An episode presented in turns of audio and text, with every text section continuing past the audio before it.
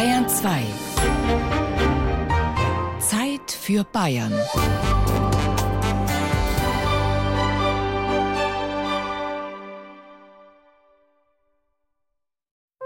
Bayern genießen.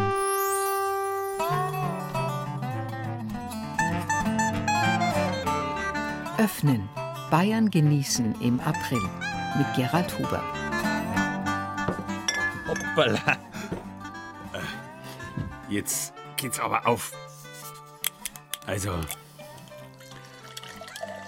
heute geht's ums Aufmachen, ums Öffnen. Und das hat selbstverständlich seinen Grund. Lateinisch aperire, aprire heißt öffnen. Daher auch der April, der ja nichts anderes ist als der Aufmacher, der Öffner, der Aper macht, also die Schneedecken von den Bergen lupft und die Knospen von Blättern und Blüten entfaltet. Und deswegen haben wir für Sie heute Aufmacherthemen von Anfang bis Ende. Auf und zu, pendeln zwischen Frühjahr und Winter im Bayerischen Wald. Aufgeschossen, Hopfenspargel in Niederbayern. Aufgesperrt, die Eremitage in Bayreuth. Aufgeschlossen, das Fränkische Freilichtmuseum Fladungen in der Rhön. Aufwand, Allgäuer Frauen kochen am offenen Feuer. Aufbruch, wie man Fisch und Wild ausnimmt. Auf geht's, der beste Weg zum Flaschenbier. Freuen Sie sich mit uns auf eine wie immer unterhaltsame Stunde Bayern genießen.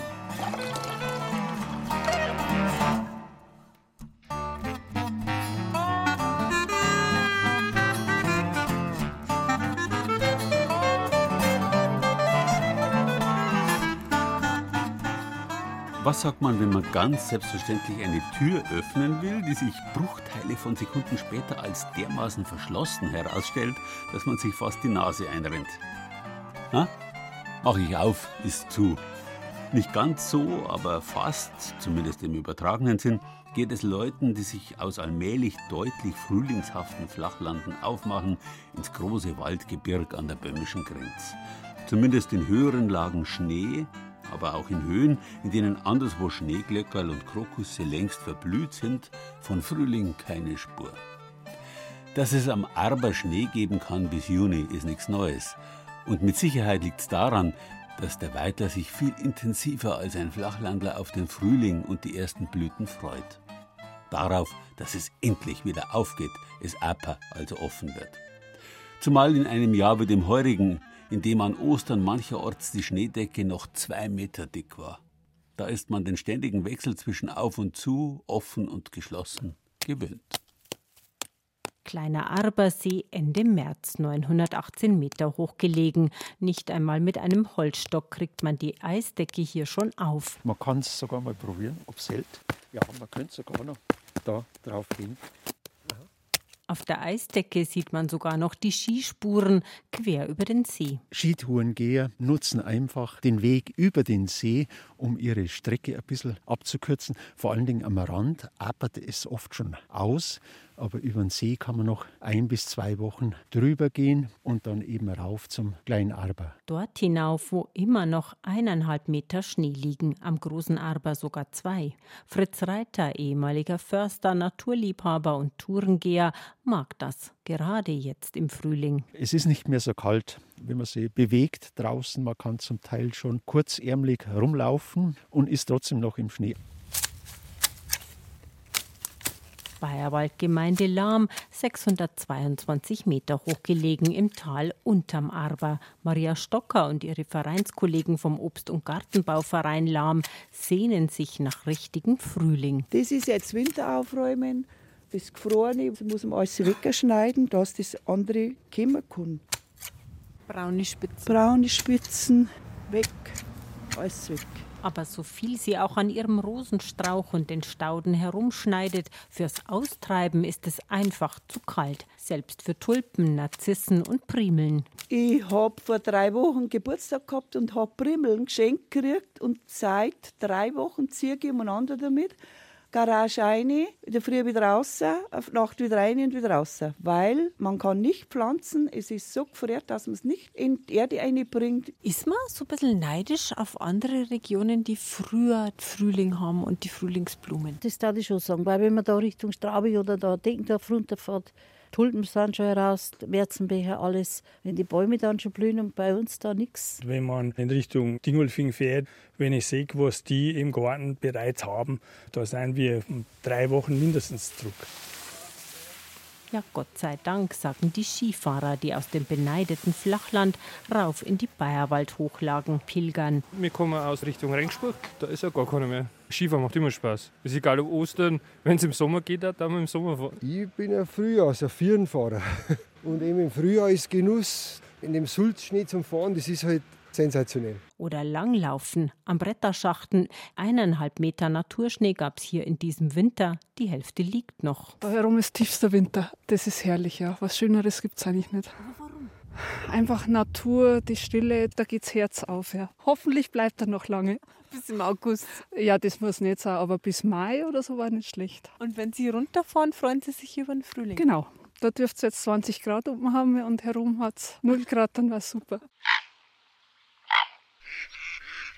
Bayerwaldtierpark Lohberg und Nimmtal.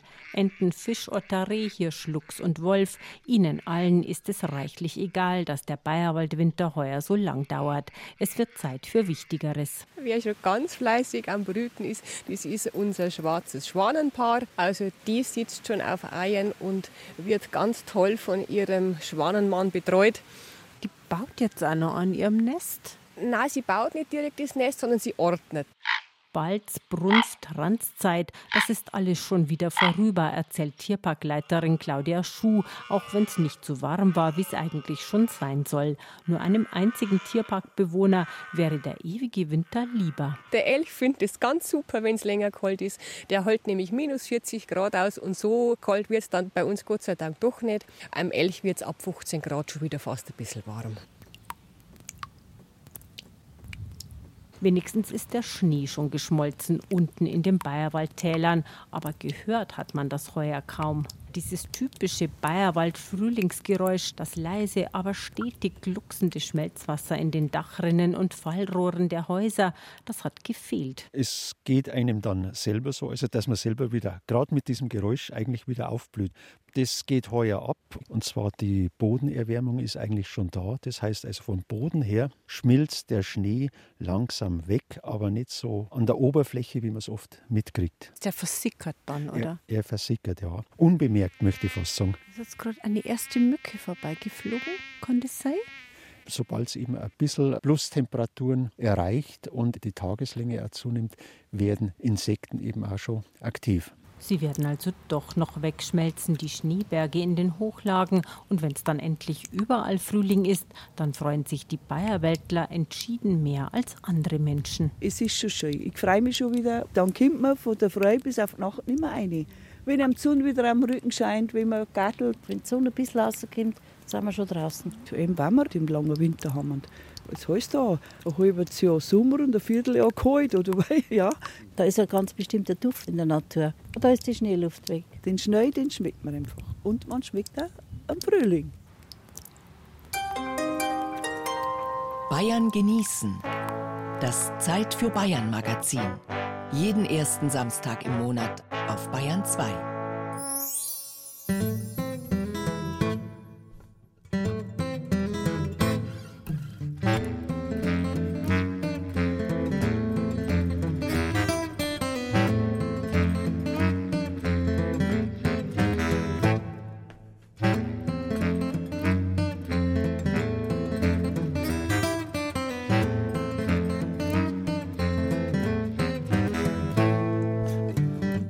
Die Wörter offen und auf gehen auf die gleiche uralte indoeuropäische Wortwurzel upo, epo, epi, apo zurück und die wiederum auf eine noch wesentlich ältere sogenannte Lautgebärde. Und die dürfte so alt sein wie die Menschheit. Up. Sie steht für eine schnelle, kräftige Bewegung, vor allem eine Bewegung von unten nach oben. Up. Ganz deutlich zu sehen ist das noch im Englischen up. Auf verstehen wir heute in zweifacher Weise. Einmal als Ortsbestimmung, etwas liegt auf etwas anderem, oder als Bestimmung der Richtung im Sinn von hinauf. Dann aber auch im Sinn von aufmachen, öffnen. Ursprünglich war das alles eins und das wird in unserem nächsten Beitrag besonders deutlich. Wenn ein Pflanzenstock, der den Winter über im Boden geschlafen hat, wieder austreibt, dann öffnen seine Triebe die Erde von unten nach oben, bevor sie sich dann auffalten, entfalten können. Nun gut, die Triebe des Spargels beispielsweise erleben diese Entfaltung nicht, sie werden vorher gestochen. Deswegen wissen nur wenige Spargelliebhaber, wie eine Spargelpflanze eigentlich aussieht. Beim Hopfen ist das anders. Trotzdem bleiben bei dem nur drei Triebe pro Stock über.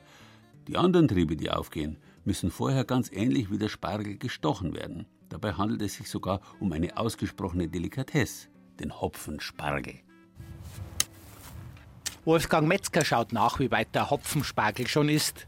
Es ist ein typischer Hopfengarten im niederbayerischen Altdürrenbach bei Biburg.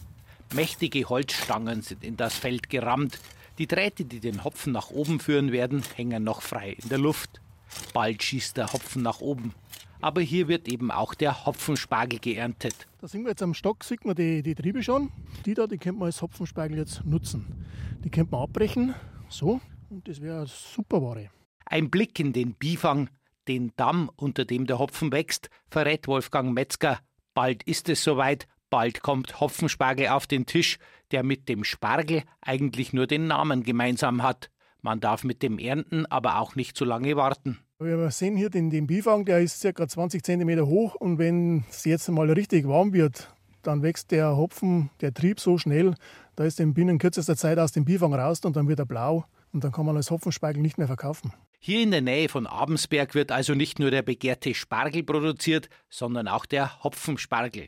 Hier in Altdürrenbach schon mal Feld an Feld. Ja, das ist bei uns ein toller Kontrast, weil daneben da ist ja gleich der richtige Spargel. Das ist eigentlich die Konkurrenz für unseren Hopfenspargel. Aber so sehen es wir eigentlich nicht, weil wir eigentlich nicht von den Hopfenspargel leben. Unser Hauptprodukt ist der Hopfen für die Bierproduktion. Für Wolfgang Metzger ist der Hopfenspargel nur ein Nischenprodukt. Sein Hauptgeschäft ist und bleibt der Hopfenanbau für die Brauereien. Ja, wir haben so, so Gaststätten, die mal gelegentlich so ein paar Kilo brauchen, aber die große Menge ist das eigentlich nicht. Das machen wir mehr als so ein Hobby, würde ich sagen. Momentan geht die Hopfenspargelernte richtig los. Also die nächsten vierzehn Tage, denke ich mal, sind die, die hohen Spitzen, wo wir jetzt richtig ernten können. Wenn eine Nachfrage besteht, dann werden wir den Bedarf schon decken können. Da denke ich mir jetzt einmal gar nichts. Aber schauen wir mal. Der Hopfenspargel kommt in Gasthäusern als exquisite Beilage auf den Tisch, aber satt wird man davon nicht. Diese Sprossen sind sehr kurz und sehr dünn. Vom Spargel her, da ist man die richtigen dicken Stangen gewöhnt, aber der Hopfenspargel, der hat vielleicht eine maximale Dicke von vier bis fünf Millimeter und die Länge vielleicht von fünfzig Millimeter im Schnitt, würde ich sagen. Und essen kann man den eigentlich zu allen warmen und kalten Gerichten. Schmeckt hervorragend. Also ich würde das essen als kalten Salat, nur mit Essig und Öl, oder auch zu warmen Gerichten, vielleicht so ein Steak dazu mit Kartoffeln. Wenn er den Hopfenspargel dann richtig erntet, öffnet Wolfgang Metzger den Bifang nicht mit einer Hacke. Das geht heute schon schneller und einfacher. So, jetzt schauen wir mal. Ja, früher war das ja so, da hat man die Dämme per Hand freigelegt, so wie ich es davor mit der Hacke gemacht habe. Aber das war ja eine Irrsinnsarbeit. Und das ist natürlich mittlerweile der Fortschritt, das Schneidgerät, was wir jetzt hinten dran haben. Per Hand hat man da die, die, die Bifänge freigelegt und dann ist mit dem Messer der Stock zurückgeschnitten worden. Also das ist alles mit Hand gemacht worden. Für Wolfgang Metzger ist der Hopfenspargel, wie gesagt, ein kleiner Teil seiner Produktion. Es gibt aber auch Kollegen, die sich mehr auf diese Spezialität verlegt haben.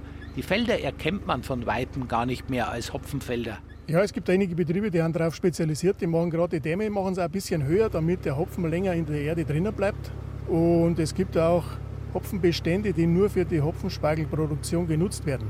Da wird nur der Hopfenspargel gezupft, aber er wird nicht angeleitet. Das heißt also, für die Hopfenproduktion wird der gar nicht verwendet. Das gibt es auch, aber das sind sehr wenige, die das machen. Da ist nur die Pflanze im Boden drin und wird nur der Spargel geerntet. Man kann es eigentlich vergleichen mit einem, mit einem konventionellen Spargelfeld. Schaut fast ähnlich so aus.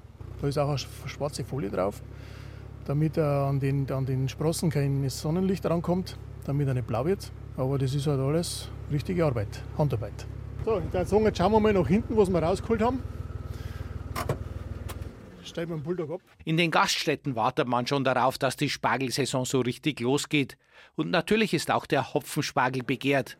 Winfried Freisleben vom Restaurant Lehrer Beutel in Regensburg sagt, dass man einige Kilometer von der Hallertau entfernt die Delikatesse schon kaum mehr bekommt. Hopfenspargel ist schon was Feines, ist was, was Außergewöhnliches und ist ja nicht alltäglich, weil man es halt auch wirklich ein rares Gut kriegt man nicht oft. Sicher geben wird es bei Winfried Freisleben den normalen Spargel. Aber auch da müssen sich die Gäste noch etwas gedulden, denn der leere Beutel serviert Biospargel. Der ist gut, aber der dauert eben. Heuer ist natürlich gnadenlos, weil das Wetter nicht passt. Und bei uns ist es nochmal ganz speziell. Also wir im leeren Beutel, wir warten grundsätzlich auf den nicht gespritzten und auf den nicht geheizten Spargel. Und darum bin ich meistens drei, vier Wochen später dran als normal. Aber dafür habe ich tolle Qualität. Bezugsadressen und Rezepte für das überaus seltene Gemüse Hopfenspargel finden Sie auf unserer Internetseite unter bayern zwei punkt de. Übrigens auch der Name Hopfen geht auf die gleiche Wurzel wie auf und oben zurück. Dazu gleich mehr.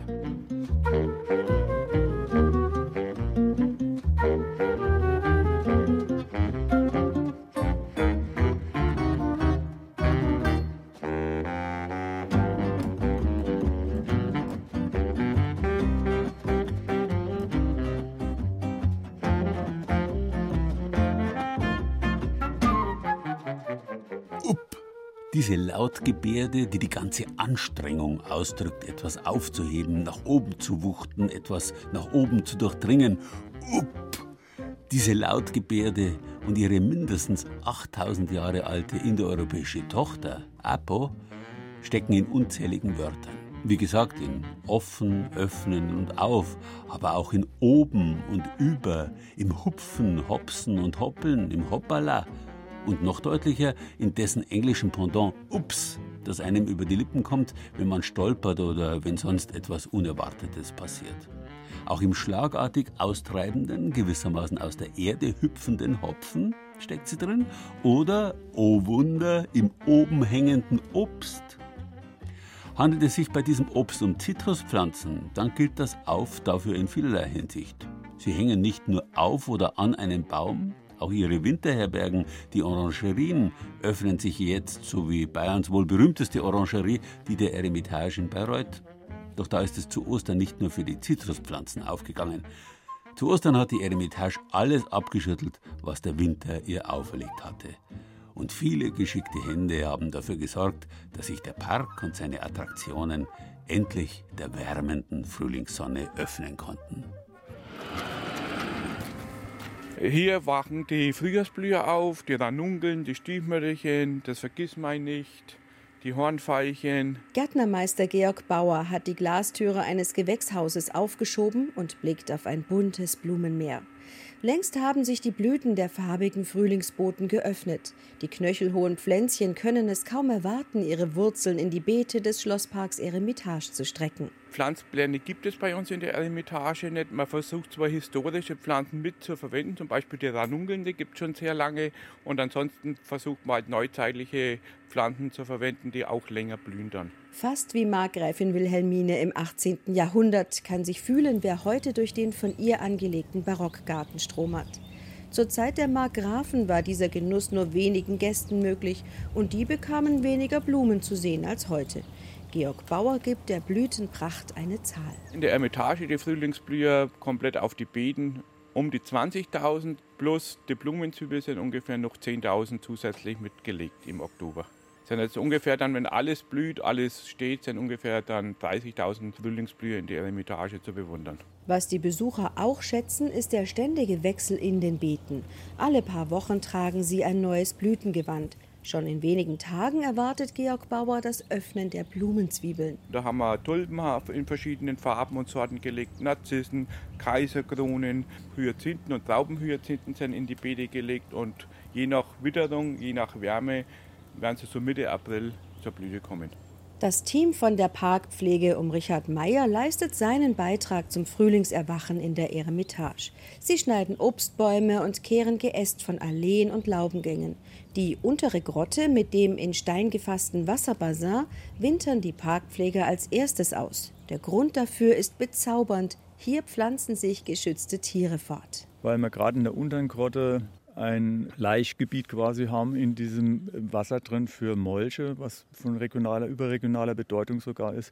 Nur wenn Eis drauf ist, geht es einfach nicht. Die Molche mussten in diesem Frühling lange warten, bis ihr Laichplatz endlich frei von Eis war. Genauso lange hat das Herzstück der Eremitage gewartet, das alte Schloss. Von außen ist der Sandsteinbau eher unscheinbar, doch was sich drinnen verbirgt, ist so wertvoll, dass es im Winter gut eingemummelt werden muss. Für die Kälteverpackung ist unter anderem Dieter Kaiser zuständig. Das sind jetzt da diese Räume halt vom alten Schloss. Damenflügel, Herrenflügel, das war früher so gewesen. Ne? Und da ist jetzt, wie man es jetzt sieht, da haben wir jetzt solche, solche Heizplatten. Und im Kamin, alles versteckt, das mussten wir irgendwie machen, sind dann die ganzen Steckdosen und da sah die sogenannte Klima- und Lüftungsanlage drin, also dass man sie überhaupt nicht sieht. Ne? Bretter runter von den Fenstern heben, Zelte abbauen, Wasserleitungen fit für die Wasserspiele machen. So sieht das Frühlingsöffnen des alten Schlosses aus. Ich muss mal sagen, es macht schon sehr viel aus. Und genauso ist auch hier drin mit dem Zelt, da hast du den Brunnen da oder Sandstein, dass halt das nicht kaputt geht durch den Schnee und so weiter. Seit dem ersten April können Kastellan Roland Hacker und seine Kollegen wieder im fünfundvierzig-Minuten-Takt Führungen anbieten. Höhepunkt ist die überdachte Wassergrotte mit Fontäne. Und ab ersten fünften, wenn der Kollege das alles wieder hingebracht hat, dann läuft bei uns auch das Wasser. Und das ist eigentlich etwas, wo sich viele Gäste, die auch langjährig nicht mehr vor Ort waren, immer noch erinnern. Das ist einzigartig in dieser Art und Weise, wie auch das ganze Haus, weil Sie finden auch heute in ganz Deutschland, ich weiß auch nicht, wie es in anderen Ländern ist, kein so ein Schloss, ein Eremitenschloss, wie Sie hier vor Ort sehen werden. Das Jahr neunzehnhundertfünfundvierzig hätte fast das Aus für das alte Schloss bedeutet. Doch im Fliegerbombenhagel der letzten Kriegsmonate blieb es fast unbeschädigt. Anders das neue Schloss, nur wenige hundert Meter entfernt. Der Prachtbau mit Sonnentempel und Orangerie lag in Schutt und Asche. So gut der Nachbau auch gelungen ist, original ist nur sein Nachbar, das alte Schloss. Wir hatten hier sehr viel Glück. Es war nur ein Einschlag im großen Marmorsaal und ein Einschlag im Innenhof. Und da fanden wir sogar bei der Renovierung, welche zweitausendfünf bis zweitausendneun war, ein Stück dieser Granate. Aber ansonsten ist das alte Schloss verschont geblieben. Treten Sie ein, wir haben geöffnet. Dieses Schild könnte Sie am Eingang der historischen Parkanlage Eremitage begrüßen. Wer die Einladung annimmt, öffnet seine staunenden Augen für einen Blick auf einen kostbaren Ausschnitt der Welt der Markgräfin Wilhelmine. Kultur, Schönheit, Park, Ruhe. Und sowas müssen Sie erst mal suchen. Und diese Einzigartigkeit hat bereits vor zweihundert Jahren begeistert. Lucia von Hardenberg, die Tochter des ersten Ministers des Bayreuther Markgrafen Karl Alexander beispielsweise, die wuchs in der Eremitage auf. Später wurde sie die Ehefrau des Fürsten Hermann von Pückler-Muskau, mit dem zusammen sie die Schöpferin des weltberühmten Fürst-Pückler-Parks in Bad Muskau wurde. Die Anregungen dafür kamen aus Bayreuth, nicht nur aus der Eremitage, sondern auch aus dem dortigen Hofgarten und dem Park des Schlosses Fantasy, das fünf Kilometer westlich von Bayreuth liegt. Und dort gibt es auch ein einzigartiges Gartenkunstmuseum. Informationen dazu und rund um die Bayreuther Gärten auf unserer Internetseite unter bahn zwei punkt de.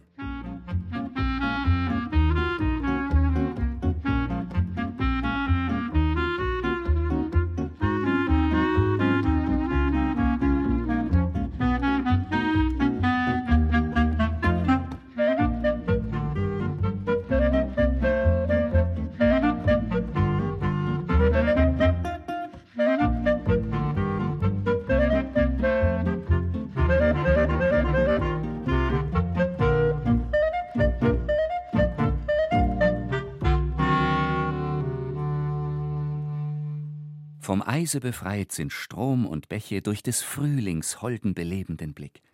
Im Tale grünet Hoffnungsglück. Der alte Winter in seiner Schwäche zog sich in raue Berge zurück.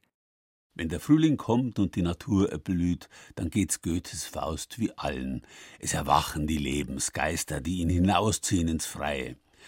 Aber nicht nur für Knospen und Blütenkelche geht's jetzt im wahren Wortsinn auf. Faust erlebt bei seinem Osterspaziergang ja auch die Menschen, die sich jetzt wieder ins Freie wagen und dort feiern. Ich höre schon des Dorfs Getümmel. Hier ist des Volkes wahrer Himmel. Zufrieden jauchzet groß und klein. Hier bin ich Mensch. Hier darf ich sein. Ein historisches Dorf wie aus einer Faustinszenierung können Sie im fränkischen Freilandmuseum Fladungen erleben, am nördlichsten Zipfel Bayerns in der Rhön. Pünktlich zum Osterspaziergang am Osterwochenende war hier Saisoneröffnung. Das fränkische Freilandmuseum Fladungen ist ein Dorf wie aus dem Bilderbuch, allerdings eines, das es so nie gegeben hat. Denn fast alle Gebäude, die Höfe und Bauernhäuser, das Brauhaus, die Dorfschule, das schmucke Gasthaus und die Kirche standen früher einmal anderswo.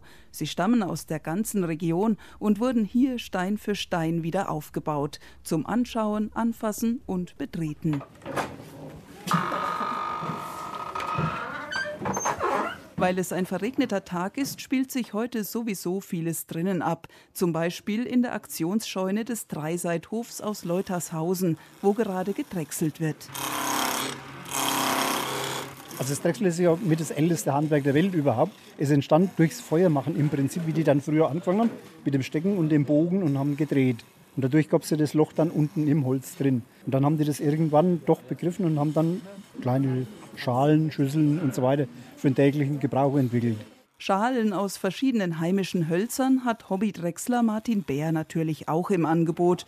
Dazu Holzkugeln und Eier, Schreibgeräte, Flaschenöffner und liebevoll gefertigte kleine Traktoren. An die Drechselbank, da kann man so wunderbar abschalten. Man konzentriert sich auf sein Werkstück und man bringt dann doch mittlerweile recht ansehnliche Sachen zusammen. Das macht dann irgendwie richtig Spaß. Die Drechsler müssen sich die Aufmerksamkeit vor allem der jungen Gäste heute allerdings teilen. Denn gleich nebenan bei Museumspädagogin Linda Wolters werden Eier gefärbt. Ohne Chemie versteht sich. Magst du auch eins färben? Also wir haben hier einmal rotbraun, das sind Zwiebelschalen. Das hier haben wir mit Brombeeren und schwarzen Johannisbeeren gefärbt, so wie das oder das. Und das hier mit Karotten und Kurkuma, so ein bisschen gelb. Ich glaube, ich will so eins machen. So eins, okay. Selber machen, erleben und mit anfassen, das ist kurz gesagt das Prinzip des Freilandmuseums, erklärt Linda Wolters. Die Besucher zieht, denke ich, vor allen Dingen hierher, dass man Sachen erleben kann, die die eigene Oma und der eigene Opa noch gekannt haben, von denen man vielleicht auch mal was gehört hat, die man aber selber nicht mehr kennt. Zum Beispiel gibt es bei uns Programme, in denen man buttert. Und das ist was, was meistens die Großeltern selber noch gemacht haben, man selber aber nie gemacht hat. Und dabei kann man dann ein bisschen was mitnehmen und erfahren, wie war es denn früher überhaupt. Für die einen Besucher ist der Gang durch die alten Häuser mit ihren engen Stiegen und niedrigen Stuben ein Aha-Erlebnis, für die anderen eine Art Déjà-vu. Erinnert mich zum Teil noch an meine eigene Kindheit. Zum Beispiel die Einrichtung, ein Herd, wie ihn meine Oma hatte, kann ich mich sehr gut daran erinnern. Auch die Betten, Vorhänge. Es ist gut für die Jugend, dass sie mal sehen, wie ein Pferdestall aussah, ein Kuhstall, wie eine Schule aussah früher. Ich fand das Backen schön, weil man konnte backen und dann wurde das in so einen alten Ofen geschoben und das war ähm, spannend zuzugucken. Das Backen, schon dieser Duft. Im alten Gemeindebackhaus von Oberbernhards bewacht Martina Seufert gerade den Ofen, während sich davor die Kundschaft sammelt. Die Kinder haben Zöpfe gebacken, geflochten, verziert, mit Hagelzucker bestreut, Nüsse draufgedrückt. Das ist immer mit dem Ofen, ja. Oh ja, jetzt ist schön. Jetzt hat es genau die richtige Farbe. So, bitteschön. Danke. Gut. Sehr lecker. Und meins? Das kleine Backhaus ist eine der neuesten Errungenschaften des Freilandmuseums. In dieser Saison ist es erstmals in Betrieb. Bis zum Herbst steht in Fladungen freilich noch viel mehr auf dem Programm, verspricht Museumsleiterin Ariane Weidlich. Es gibt eine ganze Reihe von neuen Sachen. Was ganz wichtig ist, ist, dass wir die Schafscheune eröffnen. Wir werden neue Mitmachstationen haben in der Ressmühle mit einer Handdrehmühle und wir werden eine Station zum Beispiel haben neben unserer steinernen Brücke aus Pröhlsdorf, an der man selber ausprobieren kann, wie denn so ein Brückenbogen gemauert wird und wie die Statik von so einer Steinbrücke funktioniert. Grund genug also wiederzukommen, zumal man an einem Tag ohnehin kaum alles schafft. Viele Besucher des fränkischen Freilandmuseums Fladungen sind aber wohl eh Wiederholungstäter. Wir sind schon zum zweiten Mal hier gewesen. Auf jeden Fall ein Besuch wert. Ja, auf jeden Fall. Also ich komme hier immer gerne her und ich habe schon den ganzen Winter darauf hingefiebert, dass heute wieder Eröffnung ist. Ich habe mir jetzt auch eine Saisonkarte geholt. Man kann hier einfach sehr schön gemütlich durchlaufen. Und wenn hier natürlich so wie heute auch was geboten wird, dann ist es natürlich umso interessanter. Dass die Kinder einfach viel entdecken können und dass es sehr kindgerecht aufbereitet ist, hat mir sehr gut gefallen. Dass es auch mit angepackt werden durfte, dass man sich in die Betten reinlegen kann und nicht irgendwie immer sagen muss, nicht anfassen, nicht anfassen, also, sondern dass es wirklich so richtig zum Erleben ist. Wir haben gerade gesagt, wir sind so ein bisschen in eine andere Welt eingetaucht jetzt gerade. Ob Drechselvorführungen, historischer Schulunterricht oder ein Brautag, auf unserer Internetseite unter bayern zwei punkt de finden Sie eine Übersicht über Vorführungen und Veranstaltungen des Museums im April.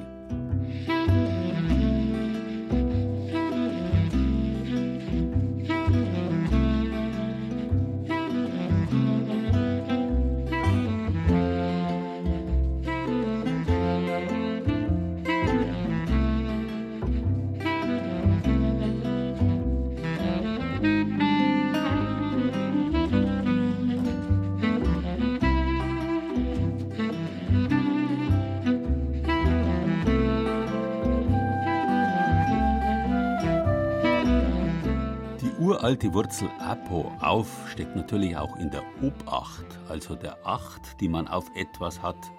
Die griechische Vorsilbe Epi, auf, hängt ebenfalls damit zusammen. Der Episkopos, von dem unser deutsches Wort Bischof kommt, bedeutet wörtlich übersetzt nichts anderes als Aufseher, Beobachter. Das ist schließlich die vornehmste Aufgabe eines Oberhirten: beobachten, aufpassen auf die Schäflein. Aber auch wir haben etwas in unserer Obhut, sprich, wir haben die Hut, die Aufgabe des Beschützens für Lebewesen übernommen. Und wenn es nur die Pflanzen in unserem Garten sind, die jetzt wieder verstärkt unserer Obsorge bedürfen.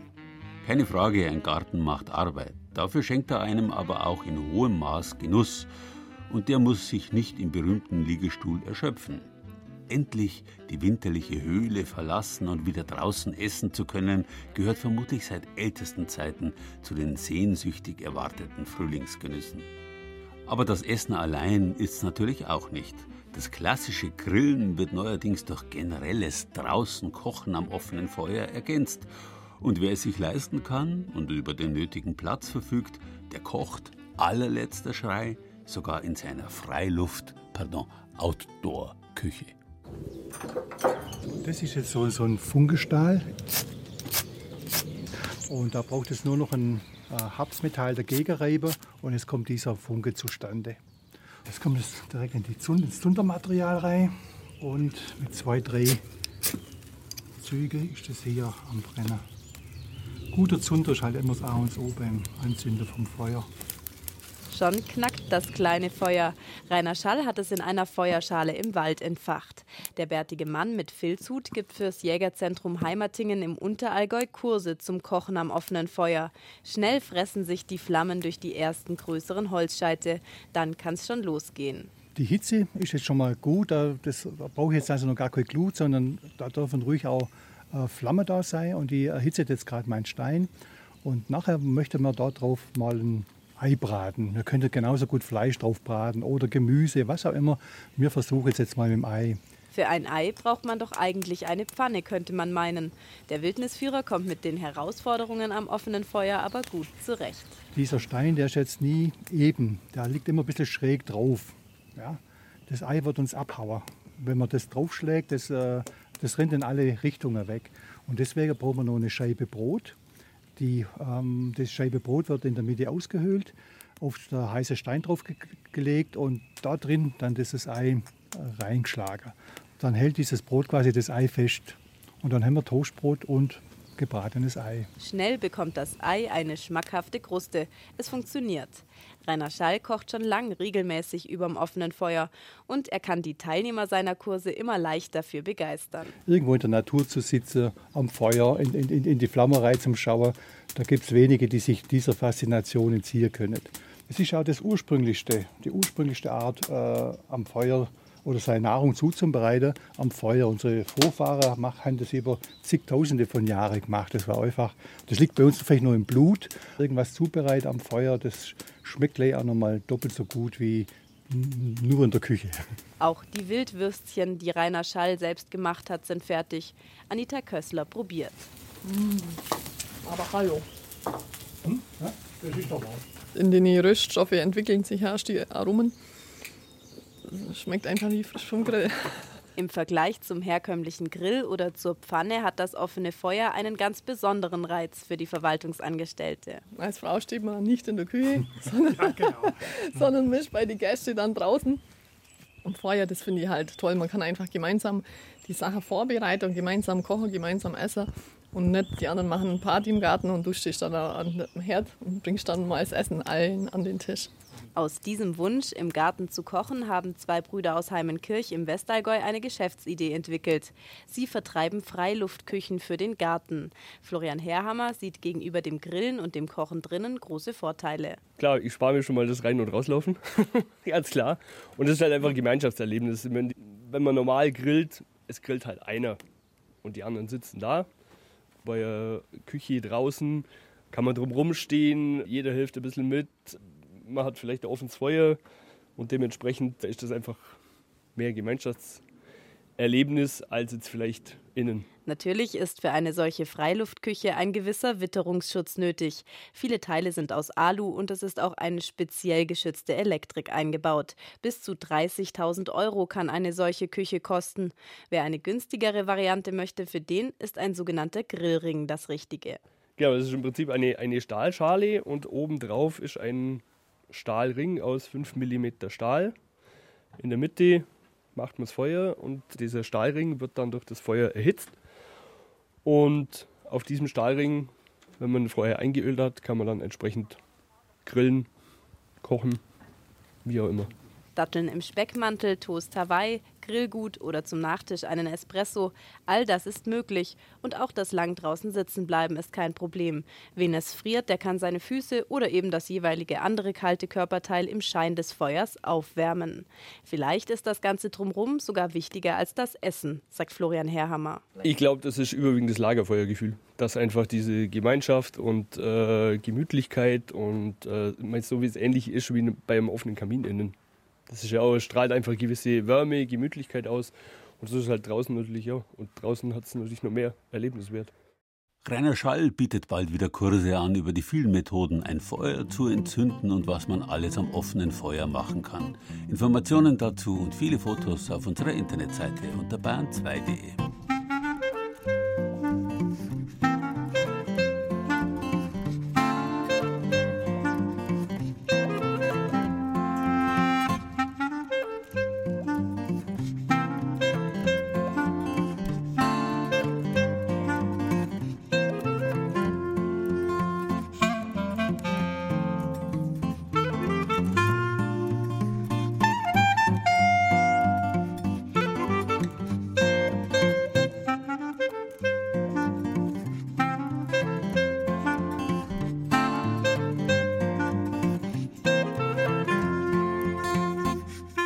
Das Gegenteil von auf ist ab, zunächst auf und ab. Aber wenn kein Trieb durch die Erde aufdringt, bleibt die Erde verschlossen. Deswegen wird aus auf und zu genauso ein Schuh. Auch im übertragenen Sinn bleibt uns vieles, das uns nicht so einfach aufgeht, für immer verschlossen. Und manchmal machen wir etwas auf, was besser für immer zugeblieben wäre. Die berühmte verschlossene Tür aus dem Märchen. In anderen Fällen findet der Aufmacher das Öffnen gut, der oder das Aufgemachte, Geöffnete dagegen wohl nicht. Und weil dieser Widerstand dann wiederum auch für den Aufmacher unangenehm ist, überlässt er diese Tätigkeit dann lieber jemandem, der darauf spezialisiert ist. Hat sich jetzt vielleicht leicht kryptisch angehört, die Rede ist aber vom Aufbrechen, vom Schlachten. Schließlich müssen Fischer genauso wie Jäger ihre Beute öffnen und ausnehmen. Erst durch dieses Öffnen wird aus einem Lebewesen ein Lebensmittel. Und auch das muss man können. Wo gehen wir hin? Ja, in unsere Wildkammer. Die haben wir bei unserem Bauvorhaben eben gleich mitgemacht. Maximilian Meilinger ist Ausbilder und Jagdaufseher an der Jagdschule Frankenland in der Marktgemeinde Feucht. Seine Frau Mina und er haben ein selbstgeschossenes Schwarzwild aufgebrochen und ausgenommen. Einen Jungkeiler, Der hängt jetzt hier zwei Tage schon. Der wurde eben aufgebrochen im Hängen. Also Hängen heißt an den Hinterläufen aufgehängt. Ganz einfach, weil man die wertvollen Teile, Keule, Rücken, die Filets eben hier besser schützt, weil einfach der Schweiß alles nach unten läuft. Also von dem her ist es alles geschützt. Hängst du mal dann da den Haken aus? Einfach nur oder so. Und? Hey, doch vierzig Kilo. Gibt ungefähr zwanzig Kilo Fleisch. Ein Wild aufbrechen. Hm, ein rustikaler Vorgang, oder nicht? Also das einzigste Rustikale, wo es mal knackt, das ist wirklich nur am Schloss, das Becken, damit man den Enddarm eben rausnehmen kann. Oder eben am Brustkorb, wo man am Sternum entlang schärft. Aber ansonsten, wenn man mit dem Gedanken dran geht, man produziert hier Lebensmittel für den eigenen Verzehr auch, dann ist es meiner Ansicht nach nicht rustikal, dann arbeitet man auch bedächtig, weil man ja auch weiß, welche Qualität man mit so einem Lebensmittel erzeugt. Hier das Herz, fühlt sich an wie ein Flummi. Und das ist die dunkle, riesige Leber, scharfrandig und ohne Abszesse, ein gutes Zeichen. Und auch die Niere wird für gesund und essbar befunden. Mina Meilinger strahlt vor lauter Vorfreude. Also aus dem Herz zum Beispiel das Herzrahmengulasch, ist eine ganz feine Sache. Oder aus der Leber mit Apfelringen und ein bisschen Zwiebeln dazu, ein paar Spätzle noch gemacht selber, ist ein Traum. Fleischgenuss ohne Stress, ohne Stress beim Tier. Erlegt mit einem einzigen Schuss. Ausgenommen, respektvoll und ursprünglich. Jäger haben bestimmt unterschiedliche Ziele. Es gibt manche, die freuen sich, wenn das Tier, das sie geschossen haben, eine schöne Trophäe aufhaben, also ein großes Gehörn oder ein großes Geweih. Bei uns steht eher im Vordergrund, danach ein Lebensmittel auf dem Teller zu haben, bei dem man auch weiß, wo es herkommt, wo der Ursprung liegt. Das wunderbare, schöne Karpfen sind reine Naturprodukte, besser geht's nicht. Der Fisch fühlt sich auch jetzt wohl. Ja? Der Fisch hat keinen großen Stress. Wir leben mit diesen Fischen, wir respektieren die Fische. Es ist für uns eben keine industrielle Massenproduktion, sondern wir kennen uns jetzt beinahe drei Jahre und hatten eigentlich immer Freude aneinander. Christoph Oberle ist Fischer, Teichwirt, Gastronom und führt die Fischerei in Erlangen-Kosbach in der x-ten Generation. Lange Lieferwege kennt er nicht, denn die Karpfenweiher liegen direkt auf seinem Hof. Wir betreiben hier ein Lokal an unserem Hof hier und jeden Tag weiß man, wie viel sind Bestellungen. Ungefähr die Hälfte der Kunden isst den guten Karpfen der Karpfensaison und du weißt ungefähr, wie viele Fische brauchst und wird jeden Tag frisch der Fisch aus dem Wasser geholt und jeden Tag frisch geschlachtet. Auf dem Weg ins Schlachthaus. Ob einer der Eischgrunder Spiegelkarpfen im Kübel schon was ahnt? Unsere Blicke treffen sich. Sie sehen den Fisch. Sie sehen hier den Augenreflex. Sind Sie die Augen? Ja. Und das Wichtige ist, der Fisch soll nicht leiden. Das heißt, es gibt nicht einen Schlag auf den Kopf. Ja, man erlebt immer wieder was. Sehen Sie den, den Unterschied der Augen? Der Fisch ist jetzt betäubt. Sehen Sie das? Starre nach oben. Ja. Das Erste, was wir tun, ist hier die Schuppen entfernen. Und dann gilt es, der Schädel ist bereits gespalten, hier praktisch an der Wirbelsäule entlang durchzufahren, an der Afterflosse durchzustechen, hier an einem Punkt am Ende des Rückgrates hier runterzudrücken, um dann die Schwanzflosse zu halbieren. Den Karpfen in zwei Hälften spalten, öffnen und ausnehmen. Die Kiemen entfernen, denn sie verderben als erstes. Dann die Galle, zum Glück unbeschädigt. Die Bitterstoffe würden sonst den ganzen Fisch ungenießbar machen. Ein kleiner weißroter Knubbel, das Herz. Alles leicht mit der Hand abzurupfen. Karpfenteiche gibt es seit tausend Jahren. Kein Food-Designer hat sich darum gekümmert. Nichts, ist einfach ein ursprüngliches Stück Natur. Und auch die Zubereitung Karpfenblau oder Karpfenpolnisch, das ist total klasse, in so einer Sauerbratensoße mit Klößen, was wirklich Wunderbares. Schmeckt klasse, gibt es heute nicht, ja. Aber Sie kriegen jetzt den Klassiker Karpfen gebacken. Mmh, köstlich. Also frischer habe ich einen Fisch bisher noch nicht gegessen. Gerade eben noch geschlachtet, ungefähr zwölf Minuten später bei mir auf dem Teller. Großartig. Unbestreitbar ein Genuss. Auch wenn sicher viele froh sind, dass sie mit dem Aufbrechen nichts zu tun haben. Wer sich bewusst macht, dass das Stück Fleisch auf dem Teller einmal Teil eines Lebewesens war, der wird nicht mehr so leicht etwas davon einfach so wegwerfen.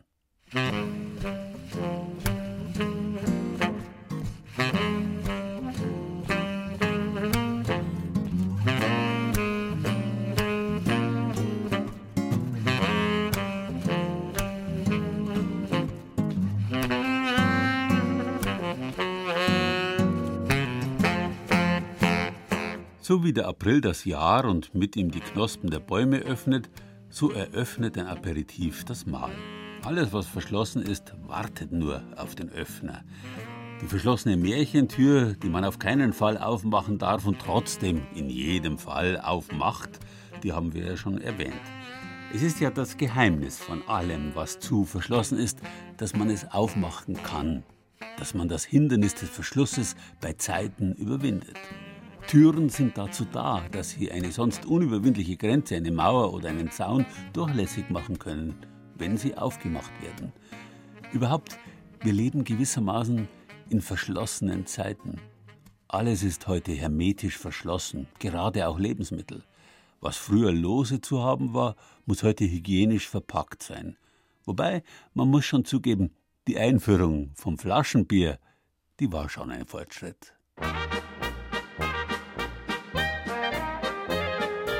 Gute alte Zeit. Oft genug wird sie heraufbeschworen und mitunter kriegt heute noch einer nasse Augen, wenn er erzählt, dass er das Bier für den Papa immer ums Eck in der Gassenschenke hat holen und heimlich probieren dürfen. Im eigenen Maßkrug getragen, offen, einfach so. Bier to go anno dazumal. Das ist lange her. Die kleinen Fenster der Gassenschenken sind längst verrammelt. Maßkrüge hat auch kaum mehr einer daheim. Und dann ein Kind auf der Straße mit einem offenen Alkoholgefäß. Hilfe! Ein Bier, das man nicht in der Wirtschaft trinkt, kommt aus der Flasche. Darauf gehört ein Verschluss und den muss man aufmachen.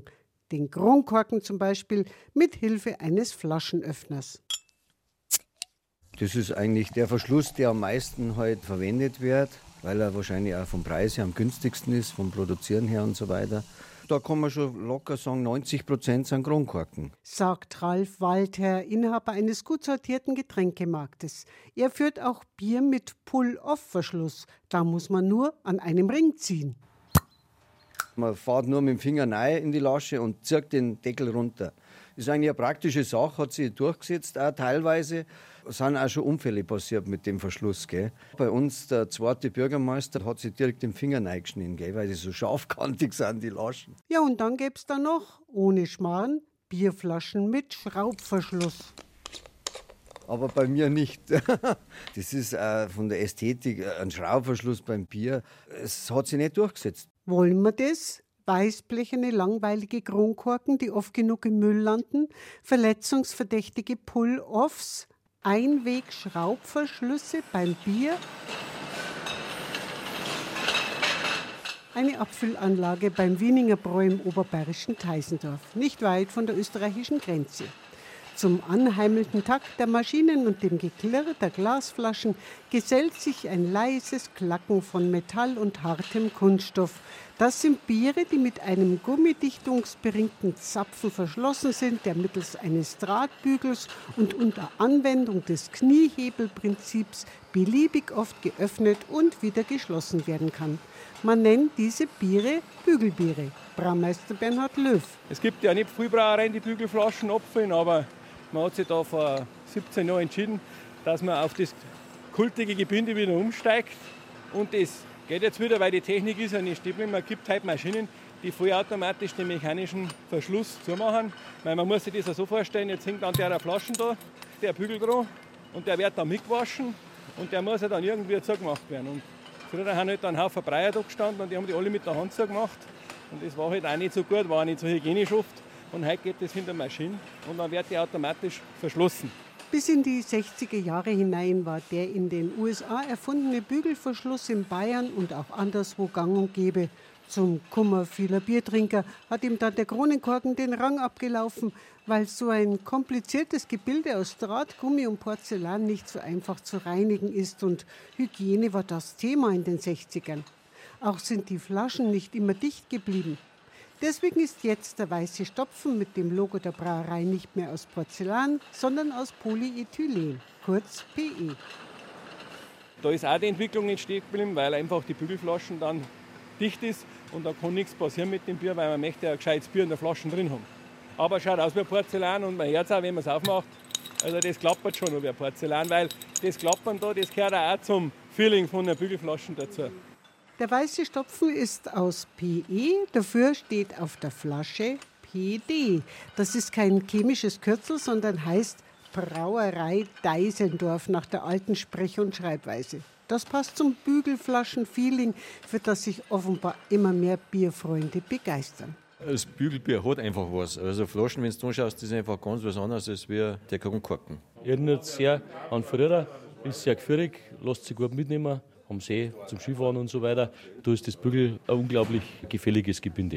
Ich mag das gern. Weil es praktisch ist auch, gell? Gerade im Sommer mit den Websen, Bienen und so weiter, was alles rumfliegt. Normal ist so praktisch. Bei einer Bügelflaschen, weiß ich, ein Mann kann sich freuen wie ein kleiner Bub. Das ist sowas, wenn die Frauen eine Flaschen Prosecco aufmachen und dann schnallst der Korken. Das ist dasselbe. Plopp macht es bei Wieninger nicht nur bei den Sorten wie Lagerhell, Lagerdunkel oder Weißbier Naturtrüb, sondern auch in der Telefonwarteschleife.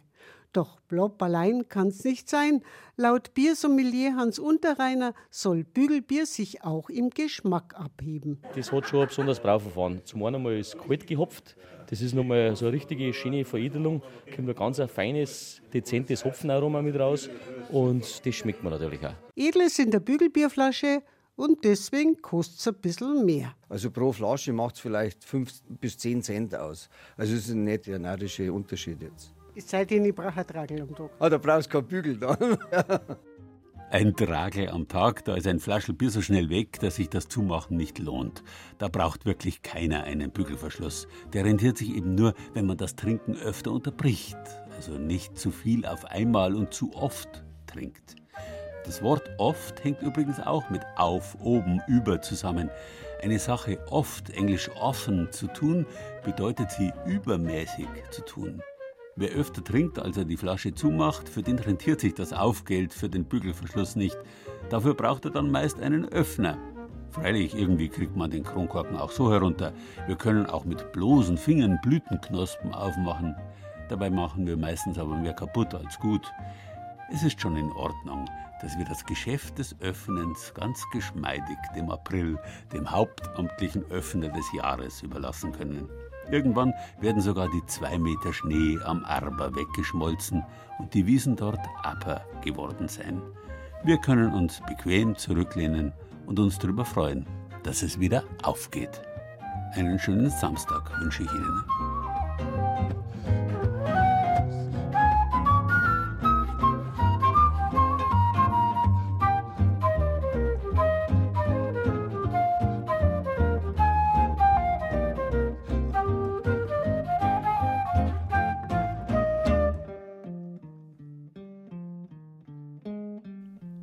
Öffnen. Das war Bayern genießen im April mit Gerald Huber und sieben Beiträgen aus den sieben bayerischen Regierungsbezirken.